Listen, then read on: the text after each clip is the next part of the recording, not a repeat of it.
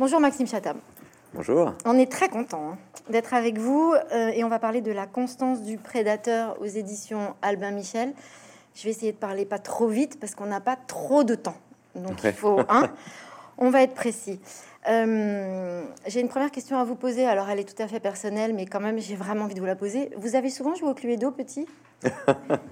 Euh, J'aime beaucoup les jeux de société en général, donc je pense que j'ai l'esprit ludique, y compris quand euh, pas seulement dans, dans mes bouquins, mais dans la vie ce qui m'amène certainement à, anticiper en permanence des tas de questions et des tas de possibilités de, de, jeu, de ludisme dans la vie. Et c'est probablement ce qui m'amène à écrire des thrillers plutôt qu'autre chose. Oui, parce que le jeu, finalement, c'est assez proche du rebondissement. Il faut trouver des moments option A, option B.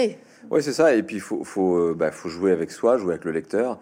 Euh, et un thriller, ça ce, cet avantage pour un auteur d'avoir une construction extrêmement euh, fine précise qui fait que euh, on, on, peut pas faire les choses à moitié, euh, n'importe comment, improviser, euh, sinon ça s'effondre avant la fin. Alors là, on retrouve donc Ludivine qui passe chez les profilers. et qui donc mène une enquête absolument atroce et réjouissante en même temps, comme vous savez les écrire depuis 20 ans. Et justement, ça fait 20 ans que vous écrivez. Alors sur celui-ci, quand même, je trouve que c'est assez frappant de voir qu'il s'est passé beaucoup de choses, notamment technologiquement parlant en 20 ans pour écrire vos enquêtes. C'est plus du tout la même chose. Aujourd'hui, il y a un fourgon ADN qui se déplace, on parle d'isotope, enfin, c'est plus la même écriture. Si, c'est juste que c'est en termes de documentation, faut bien faire le boulot avant et l'anticiper pour l'histoire pour, parce que on peut plus raconter une histoire comme on la racontait il y a 20 ou 30 ans. Aujourd'hui, si je fais une histoire qui se passe de nos jours et que je dis au lecteur euh, il y a du sang partout et que personne vient prendre l'ADN, on va me regarder, bah, euh, c'est quoi ces enquêteurs en carton, quoi, ça marche pas.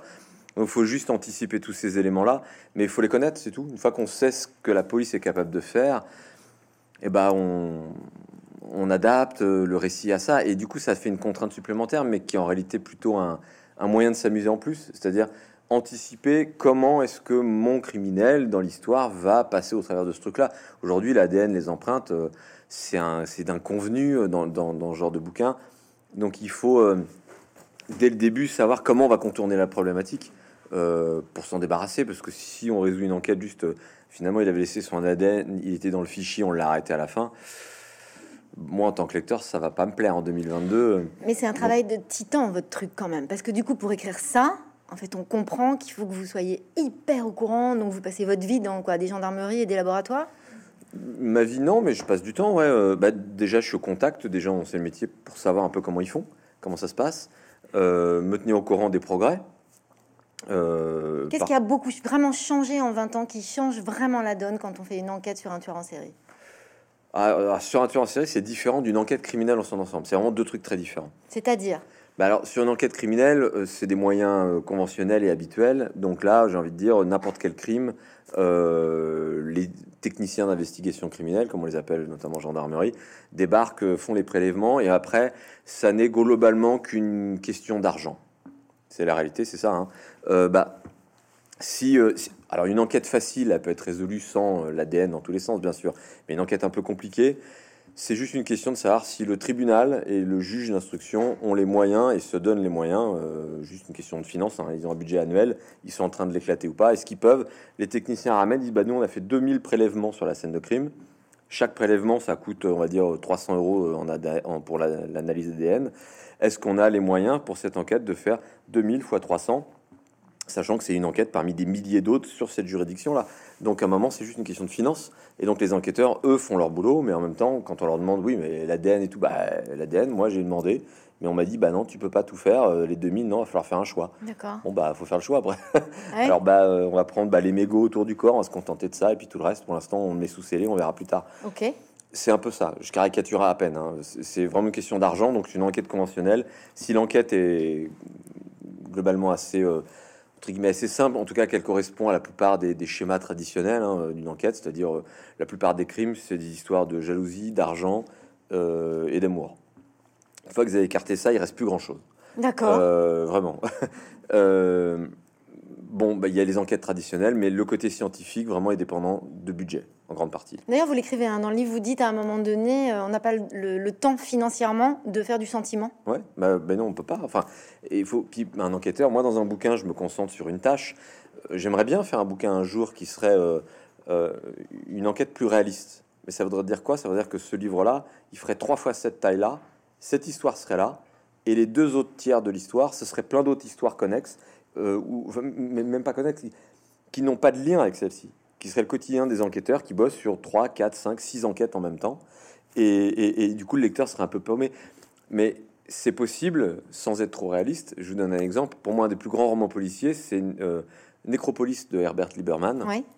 Ça date un peu, hein. c'est un bouquin qui a été écrit, je crois, à la fin des années 70. Euh, mais ce bouquin est génial. C'est deux. Alors, je vais essayer de pas trop vous le spoiler, mais c'est deux grandes enquêtes fabuleuses. Et pendant tout le bouquin, on se dit comment il va relier ça? Ça n'a rien à voir. Le, bah, il n'y a pas de lien. C'est tout. C'est, et ça, c'est la réalité d'un enquêteur. Un enquêteur, il, quand il est sur plusieurs enquêtes, il n'est pas en train de se dire euh, alors euh, j'ai quatre enquêtes, c'est quoi le lien entre les quatre? Non, mec, il n'y en a aucun. C'est juste quatre enquêtes différentes. Il y en a une qui est avancée, il y en a une qui, vient de débarquer, il y en a une qui est un cold case. Et, les mecs sont sur plein de trucs en même temps. C'est ça la réalité. Donc ça, ce serait amusant dans un roman, mais c'est compliqué pour un auteur et pour un lecteur de se dire, allez, je pars sur un truc qui va faire 600-800 pages sachant que j'ai une grosse enquête au milieu, le reste c'est des trucs un peu plats. Ouais, je comprends. Et sur le, tueur en série alors? Le tueur en série, c'est un truc que j'avais prévu la réflexion dans ce bouquin-là et en fait je l'ai un peu désamorcé parce que je me suis rendu compte que j'allais la faire rentrer au forceps, c'était pas le propos de ce livre-là, donc ce sera celui d'un autre livre un jour. Euh, en fait, aujourd'hui, on a le senti on pourrait avoir le sentiment, si vous étudiez un jour, moi, pardon, j'ai le nez souvent dedans, donc ça m'intéresse, mais quand on étudie les chiffres des tueurs en série, si on est d'un point de vue purement factuel et chiffre, on pourrait avoir le sentiment qu'il y a de moins en moins de tueurs en série avec les années qui passent, dans des pays comme la France et autres. Ce qui est absolument faux, c'est une donnée chiffrée. La réalité, c'est que les policiers, notamment, pas seulement, mais les flics en particulier, sont mieux formés, que les moyens scientifiques sont plus importants, euh, et que du coup, on arrête plus vite un criminel qu'avant et notamment un tueur en série qui pouvait passer à travers les mailles pour différentes raisons. Aujourd'hui, on a, on a identifié ce qui étaient les, on va dire, les, les, failles du système pour les combler, et ça fonctionne. Parce qu'en fait, maintenant, un, type qui aura un profil de tueur en série, on va l'arrêter très souvent à son premier crime, parfois au deuxième, mais très rarement au-delà. Donc, c'est des types qui, techniquement, sont pas considérés comme un tueur en série, puisque pour être un tueur en série... Ils n'ont pas le temps. Ben, ils n'ont pas le temps, et tant mieux pour nous. Hein. Ouais. Mais un tueur en série, ça correspond. C'est pas faux. Oui, oui, oui, oui, oui. Bah oui, moi je préfère les tueurs en série des romans qu'au vrai. S'il n'y en a plus en vrai, dans la réalité, je serais content. Oui, oui. Mais, mais un tueur en série, c'est une définition. Pour être un tueur en série, pardon de dire ça comme ça, c'est un peu étrange, mais il faut avoir minimum tué trois victimes qui n'ont pas de lien entre elles. Euh, mais globalement, aujourd'hui, les mecs, on les arrête dès le premier crime souvent.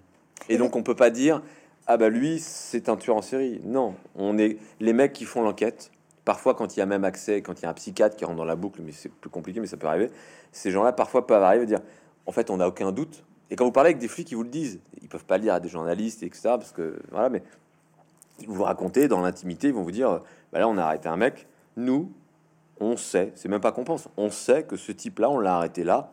Si on l'avait pas arrêté, il aurait fait une série il aurait buté 2, 3, 10, 20, 30 personnes. Et dans ce cadre-là, les profilers, en fait, ont changé la donne, parce que dans le livre, vous, suscitez quand même des réflexions intéressantes en disant, bon, il y a quand même des services qui considèrent que c'est de la fumisterie. Et en même temps, vous racontez aussi comment ils préparent, entre autres, aux interrogatoires.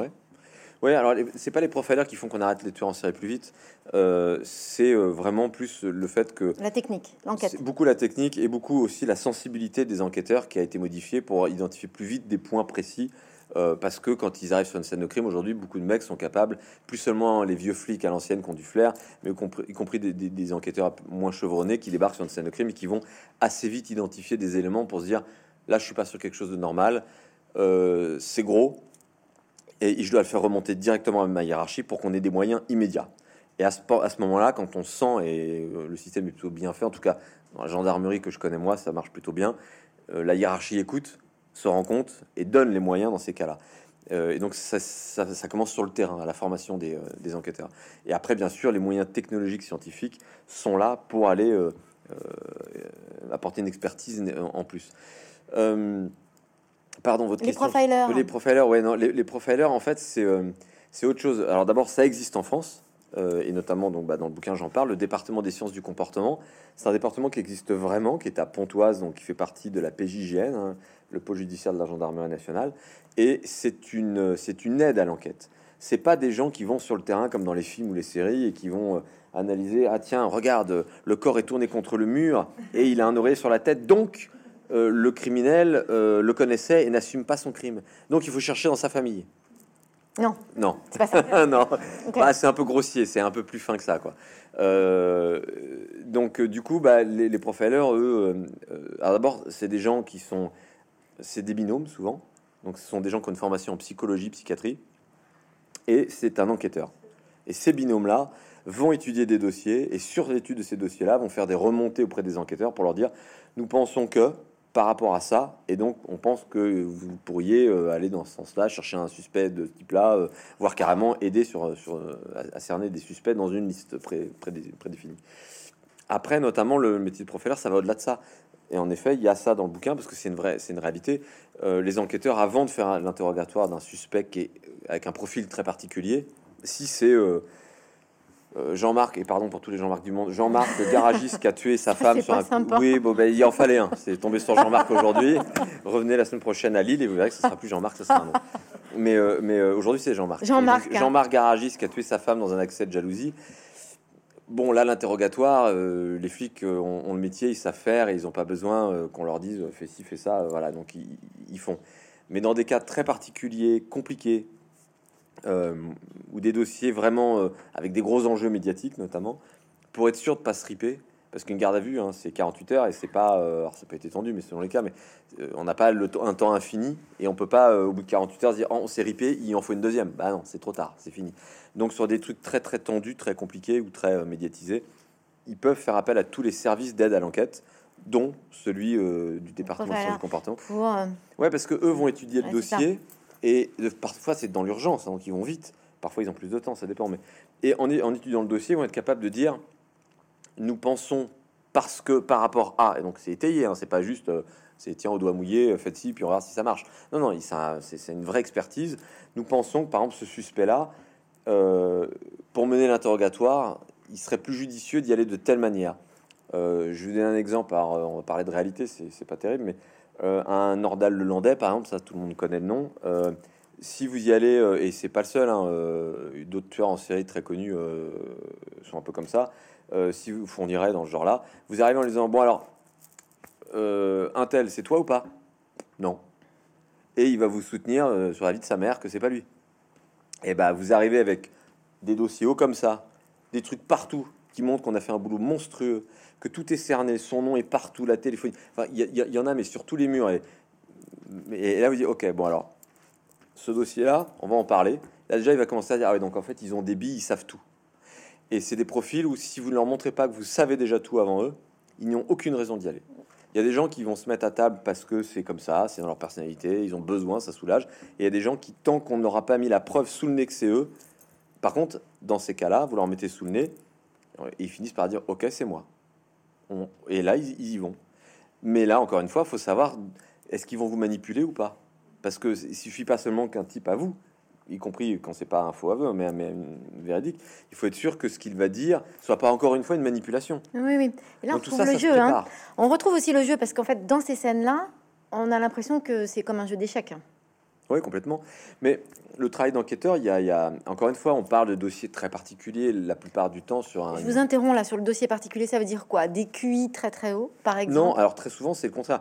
La plupart des tueurs en série, hein, contrairement à ce qu'on pense, sont des gens qui sont très très très très très bêtes. D'accord. Euh, ben c'est vrai. hein.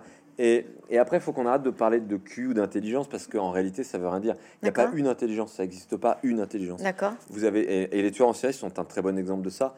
Alors selon les études, selon les, ils sont pas tous d'accord, mais un truc qui revient assez souvent et sur lequel commence à y avoir un début de consensus, c'est qu'il y aurait, euh, si on essaie de les définir, 9, 7, entre 7 et 9 types d'intelligence. Ben, les tueurs en série, ils sont globalement euh, pas très hauts sur, ils ont un QI, si on se contente d'une analyse de QI, en dessous de la moyenne. Donc la moyenne c'est 100, et ben ils sont en dessous de ça. En revanche, sur, sur un type d'intelligence, ils sont stratosphériques. Et c'est- un type d'intelligence qui correspond au fait de. En fait, ils savent de quoi ils ont besoin pour ne pas se faire prendre par rapport à leurs besoins personnels. leurs besoins personnels, c'est nourrir leur, leur pulsion, c'est nourrir leurs besoins euh, égaux, etc. Enfin, bon, on va pas rentrer dans les détails de ce que sont les tueurs en série, et il faudrait du temps. Mais, mais en gros, donc, ils vont tuer, mais ils ont développé une intelligence pour arriver à ne pas se faire prendre. Alors que c'est des types qui sont globalement assez cons sur plein d'autres trucs. Mais, bah, pardon, mais c'est vrai.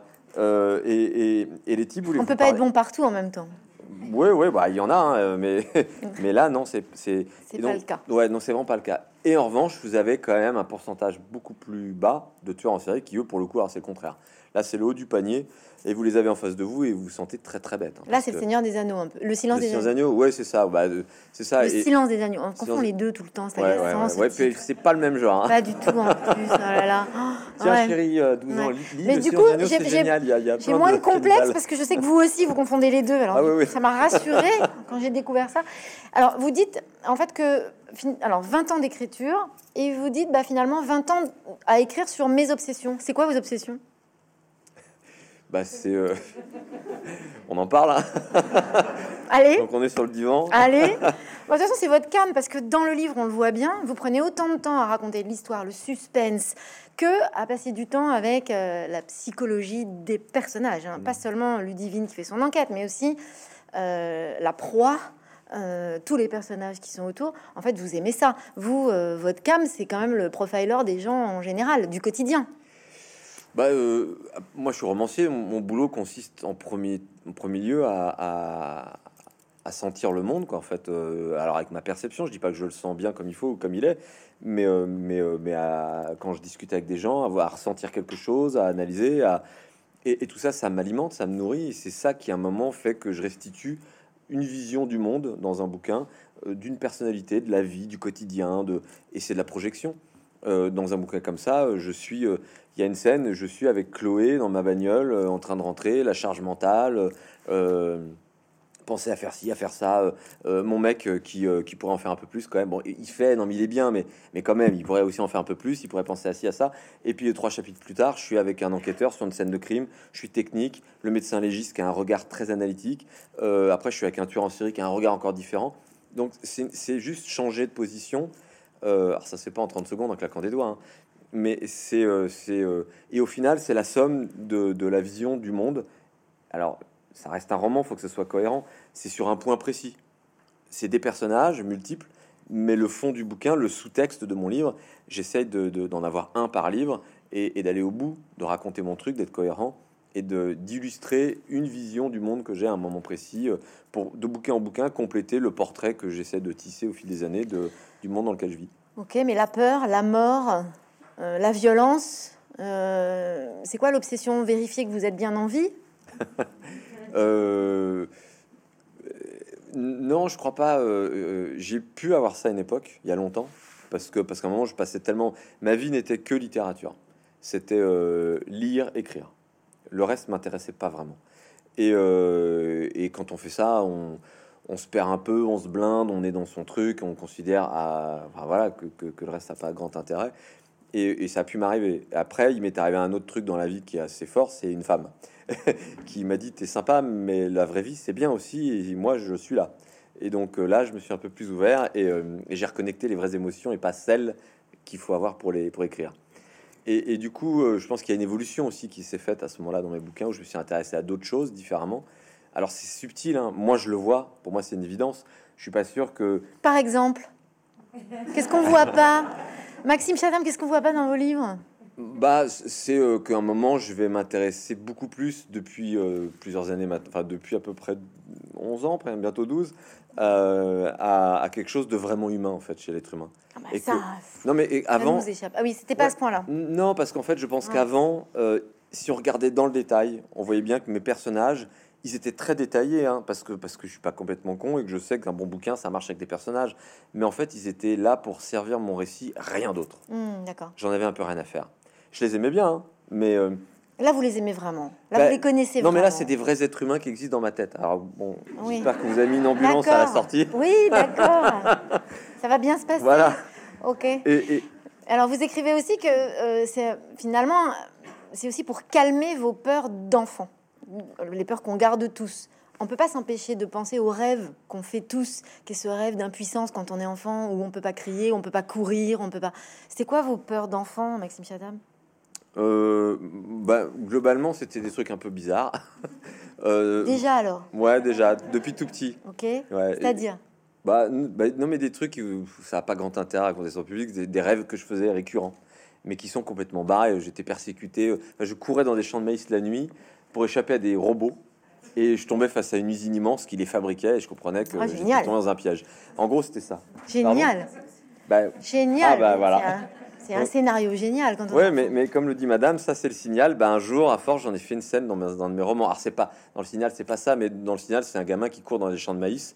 C'est deux jours, mais c'est pas des robots, c'est un épouvantail. Euh, voilà. Mais ça a nourri euh, ce que je suis devenu. Et, euh, et, et non, en fait, c'est plus mes peurs d'adolescent. Adolescent, j'étais euh, tellement pessimiste sur la nature humaine que je me disais, mais l'être humain est une vraie saloperie en fait. Et, et ça m'a rassuré d'écrire sur l'être humain. Ça m'a rassuré sur l'être humain en fait. Euh, Quoi, d'essayer de comprendre comment ça marche et de se dire, bon, ok, quand je comprends, c'est moins pire. Ouais, je pense. Mais c'est toujours la même chose, c'est que euh, vous rentrez dans une pièce noire, on vous laisse dans le noir absolu, bah, et vous entendez des bruits étranges, bah, bah, vous serez pas tout à fait rassuré. Puis en fait, cette même pièce, on allume les lumières et vous voyez que les bruits étranges, c'est juste de l'eau qui coûte, euh, il met un chat qui est en train de manger des croquettes. Bah ça va, il y a rien de flippant en fait. Mais bah moi, c'est ce que je fais, je vais mettre de la lumière sur des Vous trucs dé- humains C'est ça. où, où je trouve que Vous désamorcez. On désamorce. ouais, en allant éclairer ce qu'il y a de pire. C'est ce que fait Ludivine d'ailleurs, finalement. Ouais. Vous lui prêtez ce, ce principe-là. Ouais. Mais c'est la différence, c'est qu'aujourd'hui, les personnages sont des biais de ce que je suis parfois. Ce qui n'était pas le cas avant. Avant, les personnages étaient factices. Il y avait quasiment rien de moi dans mes personnages. Aujourd'hui, je peux pas dire ça. Mais en revanche, quelle est la part de moi dans quel personnage du bouquin? Bon courage pour le savoir. Bon, alors il nous reste un peu de temps. euh. Il y a un tueur en série pervers dans le bouquin. Il y a quand même un peu. Bon, on, on imagine. Chloé, on se doute bien que euh, elle est fan d'émissions euh, autour du crime, Mhm. des enquêtes, euh, des faits d'entrée l'accusé et tout ça. Ça, c'est un peu vous quand même?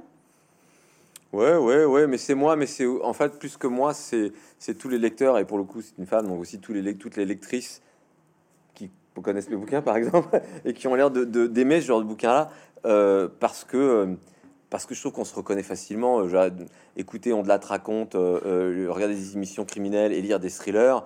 Quand on commence un bouquin comme ça, euh, on est c'est facile de dire oh merde ça me ressemble. Euh, donc pour un premier chapitre, on s'identifie plus vite avec ce qui lui arrive dans le bouquin. Du coup, on se dit ah bah ça commence bien. Mais alors justement, pourquoi des femmes? Pourquoi, euh, pourquoi ce personnage masculin est devenu un personnage féminin? Là, vous faites une dédicace magistrale à toutes les femmes qui sont dans votre vie et on se rend compte qu'il y en a beaucoup quand même. Euh, elle vous apporte quoi? Ça change quoi dans votre écriture Cet femmes? environnement féminin? Ah, euh, bah, euh, c'est comme tout. Enfin, euh, alors, euh, je, je- avec les années, euh, je suis un mec. euh, forcément, euh, on est toujours dans notre point de vue, dans la vie, dans le truc. Et puis, bah, quand on grandit, quand on vieillit, on se rend compte de choses. C'est comme tout. Il n'y a pas besoin d'être un homme. C'est vrai pour tout le monde. Dans un moment de réaliser, de prendre le recul, de dire. Ah, quand même, je, quand j'étais adolescent avec mes parents, j'étais pas toujours simple. Et puis on devient père soi-même ou mère soi-même. On se rend compte que ah, ça va pas être simple tous les jours. Mais je sais qu'un jour, ils comprendront que ben, c'est pareil pour être un homme. Quand on est un homme, avec le temps, il y a des choses qu'on réalise plus facilement, on voit des choses. euh, et, je parle même pas de MeToo, parce que MeToo, c'est encore autre chose, ça, c'est au niveau de la société. Donc là, la, société euh, a mis un nom, a mis à essayer de mettre en marche une dynamique pour essayer de re- remettre de la vérité, de la justice dans quelque chose qu'on ait besoin. Mais euh, d'un point de vue purement euh, masculin, c'est prendre conscience du, quotidien, euh, de ce que c'est qu'être un homme. Mais comme une femme le fait, probablement à un moment de se dire tiens, je suis une femme avec des hommes, un homme dans ma vie probablement, ou un garçon, un père. Et c'est ce rapport-là qu'on peut avoir. C'est pas juste. enfin, c'est global, je trouve. Et, et pour le coup, dans mon raisonnement de romancier, le fait que je parle quand même souvent de tueurs en série, pas dans tous mes bouquins, mais c'est quelque chose qui revient euh, de temps en temps quand même. Euh, les rires veulent dire, veulent dire C'est ça. beaucoup déjà. Mais personne, je ne commente pas, hein, parce que bon, voilà. Mais effectivement, on peut dire ça. Ouais, non, mais c'est vrai. Mais parce que les tueurs en série, bon, je vais y revenir après, parce que sinon je pars encore en une longue digression. Mais, mais, mais et, et donc les tueurs en série, globalement, dans la réalité, c'est 99% des hommes qui tuent des femmes. C'est sinistre et c'est comme ça, mais c'est la vérité. Et donc, bah, je colle à la réalité dans mes bouquins. Et je, me suis dit un jour, euh, c'est une lectrice un jour, il y a quelques années, qui m'a dit Pourquoi c'est toujours des femmes vos victimes euh, quand il y a un tueur en série? Et je lui avais répondu bah, Parce que si un tueur en série tuait des hommes, il faudrait une vraie justification qui colle et que globalement, dans la réalité, pour que ça soit cohérent à ce qu'est un tueur en série, il n'y en a pas beaucoup et que c'est souvent des motifs homosexuels, refoulés, etc. Et que bah, si à un moment j'ai un sujet qui colle à ça, je le ferai, mais je vais pas le forcer et que ce que j'ai souvent à raconter quelque chose de plus global, plus universel. Donc je pars sur un truc plus plus universel, donc un homme qui tue des femmes. Mais, mais deux femmes, les enquêtrices quand même. Oui, mais justement, je voulais contrebalancer. D'accord. Je voulais que mon héroïne, parce que quand j'ai compris que euh, elle débarquait dans ce nouveau service, euh, il y aurait quelqu'un qui serait son ou sa supérieure, et il y aurait un travail de, de binôme. Et au début, je me suis dit, bah, je vais faire un binôme homme-femme, c'est le truc qui fonctionne bien pour plein de raisons.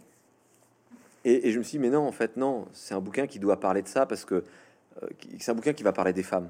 Parce que c'est mon personnage chez Ludivine, que dans ce bouquin-là, j'ai envie qu'elle s'affirme vraiment, pleinement, et qu'elle se rend compte à quel point être humaine, assumer son humanité, elle qui a tant pris cher dans les bouquins précédents, qui s'est blindée, l'assumer va devenir une force, y compris dans son métier, et pas une faiblesse.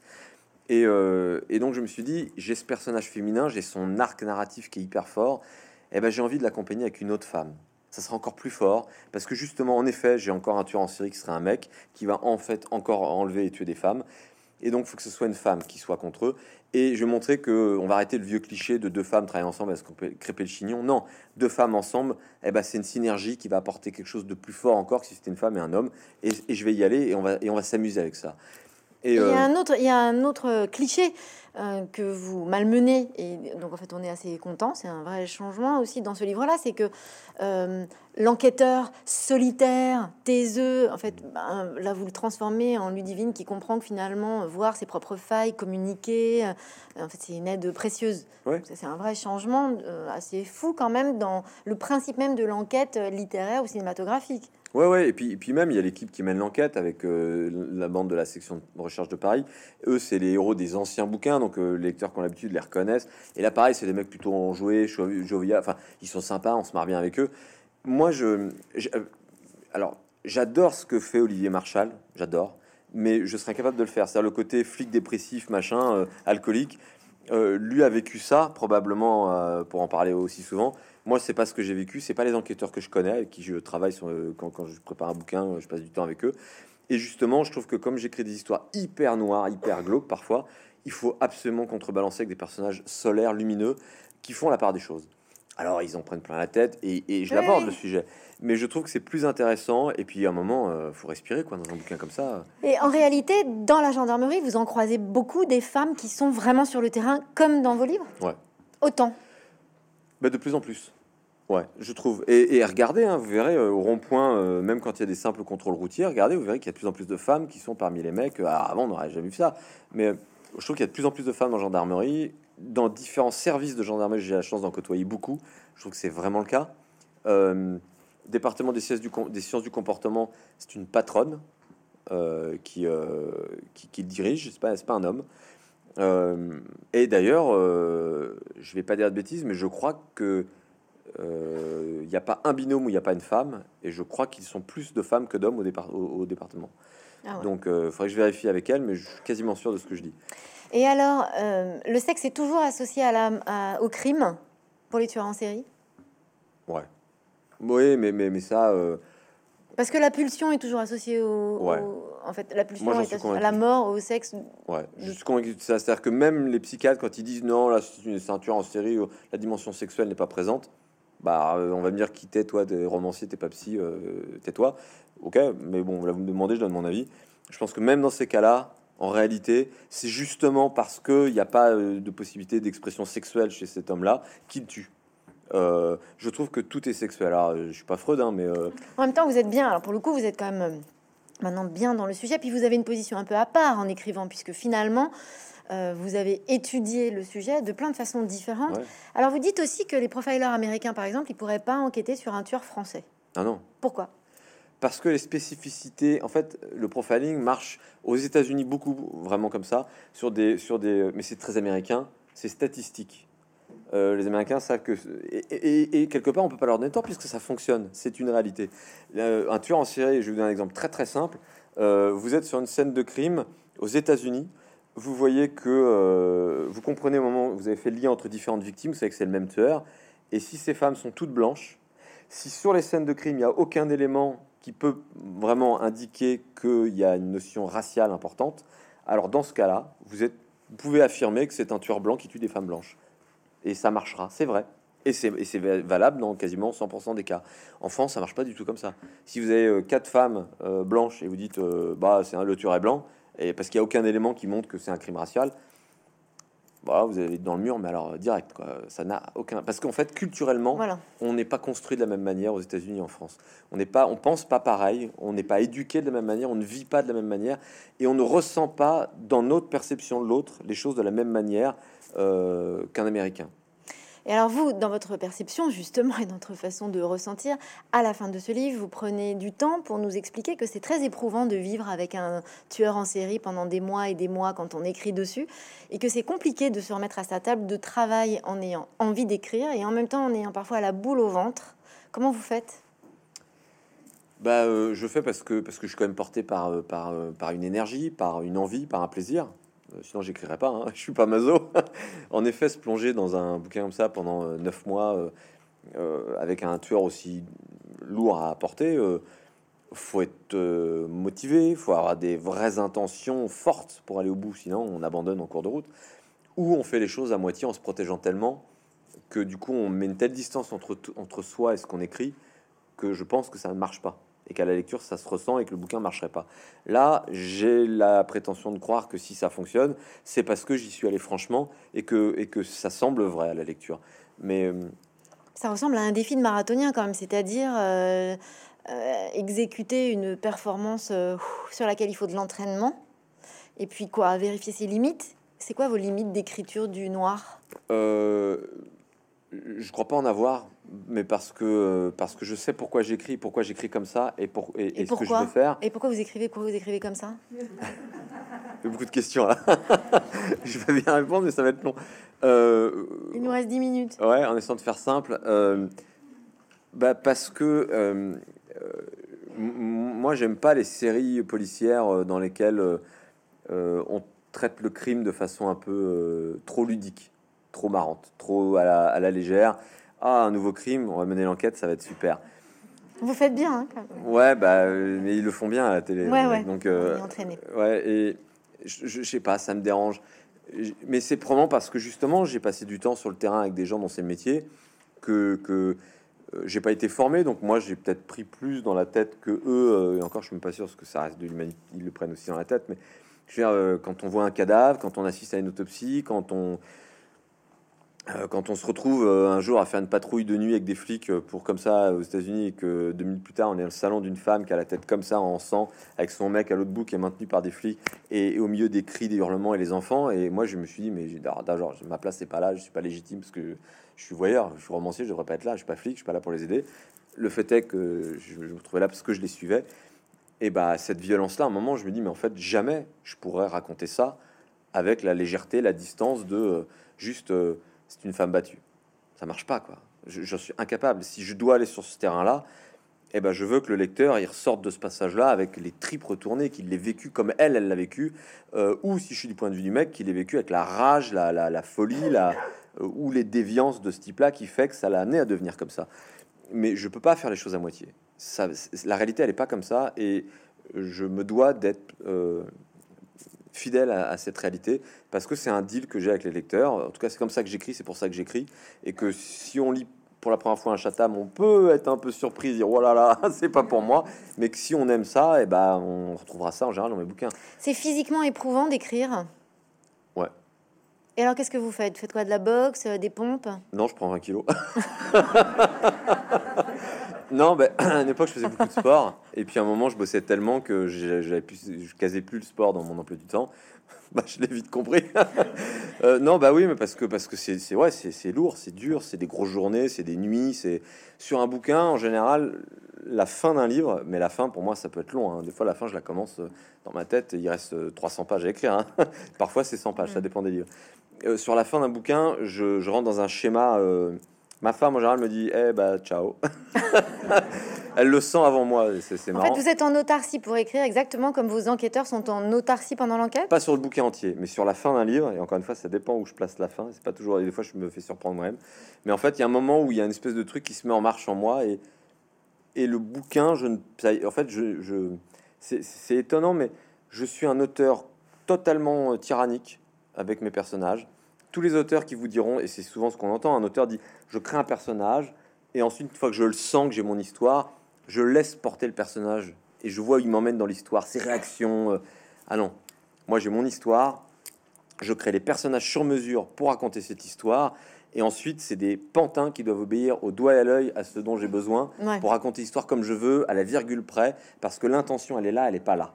Et, alors, ça ne m'empêche pas de mettre de l'humain, etc. Mais, mais c'est hyper structuré. Et ça, c'est vraiment. Et une fois que tout ça est en place, que le bouquin avance, que la machine est, sur des rails, à un moment, je pense que. Euh, mais ça, je le dis maintenant avec le recul et quelques bouquins d'expérience. Hein, euh, je, finis par, par appartenir au livre. C'est l'inverse qui se produit. Et à un moment, c'est ce que j'appelle la fin. À un moment, je sens que j'ai besoin d'être dedans tout le temps. Et donc à ce moment-là, bah, le réveil, au lieu de le mettre à 7 heures pour euh, le petit-déj, les enfants, l'école, et je me remets au boulot à 9 heures, bah, je le mets à 4 heures ou 5 heures du matin, j'écris direct. Je m'occupe de la vraie vie, mais en étant là-haut, parce que physiquement je suis là, mais ma tête elle est restée au bureau en général. Et les enfants le savent maintenant, ils sont assez grands, ils savent, ils m'ont rien fait. Ah, ok, super. Ils savent que non, papa, c'est du café que tu m'as mis dans mon. c'est pas mes céréales. Oh, et, et, euh, et, puis dès qu'ils sont à l'école, je retourne bosser et euh, je sors euh, faire, faire acte de présence à table. Ma femme me dit parfois Tu veux pas retourner écrire Je crois que tu en as besoin? et, et, dès que tout le monde est couché, je retourne bosser jusqu'à minuit, une heure, ce qui fait que je dors très peu et je ne fais que écrire. Et ça, c'est une phase courte, mais je suis totalement dans le bouquin. Là, je disparais. Il me reste euh, vraiment pas longtemps. Euh, j'ai deux questions à vous poser. Je sais pas comment en faire court, mais euh, c'est vous qui l'a posé cette question. C'est pas moi. D'où vient le mal? On a deux heures ou Alors, je vais faire court. C'est la synthèse que je me suis faite moi au fil des années, parce que tout à l'heure vous parliez de ça. moi, l'avantage par rapport au psy, par rapport à tous les théoriciens du crime c'est qu'eux, ils sont obligés de rester sur des théories factuelles, précises, euh, avérées, euh, vérifiables. Moi, je peux prendre tout ça et les étudier au quotidien. Et tous les blancs qu'eux n'ont pas, ben moi, je suis romancier. J'ai le droit de les compléter, ces blancs, avec ce que je pense fonctionner. Et j'ai un roman entier pour montrer que ce blanc, je l'explique comme ça. Ce qui fait que de roman en roman, j'arrive à construire une théorie, de la faire avancer, de faire évoluer, en disant, ben, regardez, je prends que des éléments réels de la vie, hein, euh, des grandes théories, etc mais deux théories qui ne fonctionnent pas ou pas bien, ben moi je, les fais fonctionner parce que regardez le blanc qui manquait pour faire fonctionner, je l'invente grâce à mon roman et je le justifie. Mais moi j'ai pas besoin de m'embarrasser euh, euh, avec euh, des, des, équations, des vérifications scientifiques. C'est ça l'avantage du romancier. Donc j'en suis arrivé petit à petit à me faire ma théorie du mal. Et pour moi, le mal, c'est l'hiatus qui existe entre ce que l'homme est fondamentalement, réellement, biologiquement, physiquement, et ce qu'il croit devoir être. espèce de parangon de vertu. Euh, et je vais vous donner un exemple concret. Les États-Unis, encore aujourd'hui, sont le pays où il y a le plus grand nombre de tueurs en série par habitant. C'est pas un hasard. C'est pas parce qu'il y a plus de flingues, ça n'a rien à voir. Euh, c'est pas parce que c'est un grand pays, parce qu'on parle de nombre de tueurs en série par habitant. Donc c'est un truc qu'on peut comparer, euh, quelque chose. C'est parce que ce pays incarne vraiment cette théorie que je, viens de vous, proposer, qui est c'est la société qui consomme le plus grand nombre de films pornographiques, qui a le plus grand nombre d'industries pornographiques, et c'est pourtant la société la plus puritaine qui existe. Genre un type qui trompe sa femme doit aller s'excuser devant des caméras alors que c'est un truc de l'intimité. Non, c'est pas à sa femme qui présente ses excuses en premier lieu, c'est au public. Bizarre, mais ça marche comme ça. C'est une société de, de, de, de tiraillement permanent. C'est la société dans laquelle le culte de la corps, du corps et du physique est au summum. Euh, c'est une pression en fait. Non, mais il y a, oui, il y a une, pression permanente là-dessus, et c'est le pays de la malbouffe, et etc. etc. On va pas tous les exemples, mais il y en a beaucoup. Et en fait, si vous n'avez pas l'élasticité mentale énorme pour pouvoir comprendre ce qu'on vous impose, ce qu'on vous demande, le cadre dans lequel on vous met, et ce que vous êtes réellement, et de trouver l'équilibre entre les deux, vous explosez. Un et tous les gens qui ont cette espèce de, de, manque d'élasticité et qui ont cette, ce potentiel déviant, et eh ben, comme ça casse, dans ce hiatus-là, toutes leurs déviances peuvent se nourrir, grossir et exploser. Ça donne des tueurs en série notamment, ou des tueurs de masse. Hein. C'est un autre phénomène, mais qui se construit de la même manière. C'est juste que les défiances de départ ne sont pas les mêmes. C'est-à-dire que la raison pour laquelle un type va devenir un tueur en série aux États-Unis ou euh, va aller buter tous ses potes euh, au lycée, euh, la raison sera, la même, mais c'est juste que la raison pour laquelle il devient l'un ou l'autre, c'est lié à son histoire personnelle. Et là, on parle de, de- de la déviance dans, dans- dans sa construction d'enfant. Là, c'est assez différent. C'est autre chose. Dernière question, c'est contagieux? Le mal? Ouais. Vous écrivez que c'est contagieux. Ouais. Vous dites que c'est comme un virus. Ouais, je pense que la violence est, contagi- est contagieuse. C'est-à-dire que si demain on vivait dans une société, on claque des doigts et à partir de maintenant, plus personne, euh, il n'y a plus, il y a jamais eu de, de violence. Ça n'existe pas. Euh, je ne sais pas ce que ça donnerait. Euh, en revanche, qu'une société soit violente et qu'elle engendre plus de violence, etc., etc., ça, j'en suis convaincu. Alors qu'on soit capable de l'enrayer par différents biais et pas nécessairement juste de la coercition ou, ou s'opposer à la violence, parce que ça, on le voit très simplement. euh, on sait très bien aujourd'hui que mettre plus de moyens à l'éducation permet d'enrayer une partie de la violence. Donc c'est pas seulement mettre des moyens à la justice, Bien il en sûr. faut, Ouais, ouais. mais ça se fait pas à tout. Donc, euh, mais ce qui est certain, c'est qu'une société violente engendre plus de violence et qu'il faut euh, trouver différents biais pour l'enrayer. Et euh, voilà, c'est un sujet qui me tient à cœur, donc je, ça, ça m'emmerde qu'on s'arrête là, mais euh, je pourrais développer longuement sur ce sujet-là, Mais revenez. Bah, avec plaisir. Revenez Et une fois, vous aurez plus de temps. parce que non, mais à titre personnel, je vous dis, je, je passe un temps fou à m'intéresser à la question. Je, je vais en prison depuis des années, régulièrement, à l'encontre de détenus pour faire des cours, pour parler d'éducation. Ça, c'est pas un truc que je mets dans les, dans les, dans les, dans les bouquins, etc. Et, et je m'en sers pas pour mes livres. Mais, mais ça, quelque part, ça doit bien vous nourrir. non, mais c'est ce que j'allais dire, ça me nourrit humainement. Et parce qu'en fait, c'est le, je vais conclure là-dessus parce que c'était le fond de votre question. Euh, ça nourrit aussi mon obsession. C'est cette obsession de comprendre l'être humain, y compris dans cette dynamique qui est celle de la violence. Parce que finalement, quand on arrive à mettre des mots sur ce qu'est la violence, ça permet de se rassurer sur le reste des êtres humains, et de se dire, bah, finalement, on n'est pas tous des salopards euh, et qu'on peut vivre en société, et que oui, il y a des problématiques, mais une fois qu'on sait pourquoi elles existent et comment on pourrait les enrayer, même si on n'y arrive pas ou qu'on le fait pas, bah, c'est quand même rassurant et de se dire, bon, bah, on n'est pas des si mauvais bougres que ça. Quoi. Au fond, vous êtes un humaniste. Ouais, je pense, un humaniste qui passe son temps à, à mettre le projecteur sur les gros salopards du monde, mais, mais ça permet de mieux comprendre l'être humain. Merci beaucoup, Maxime Chatham. Merci.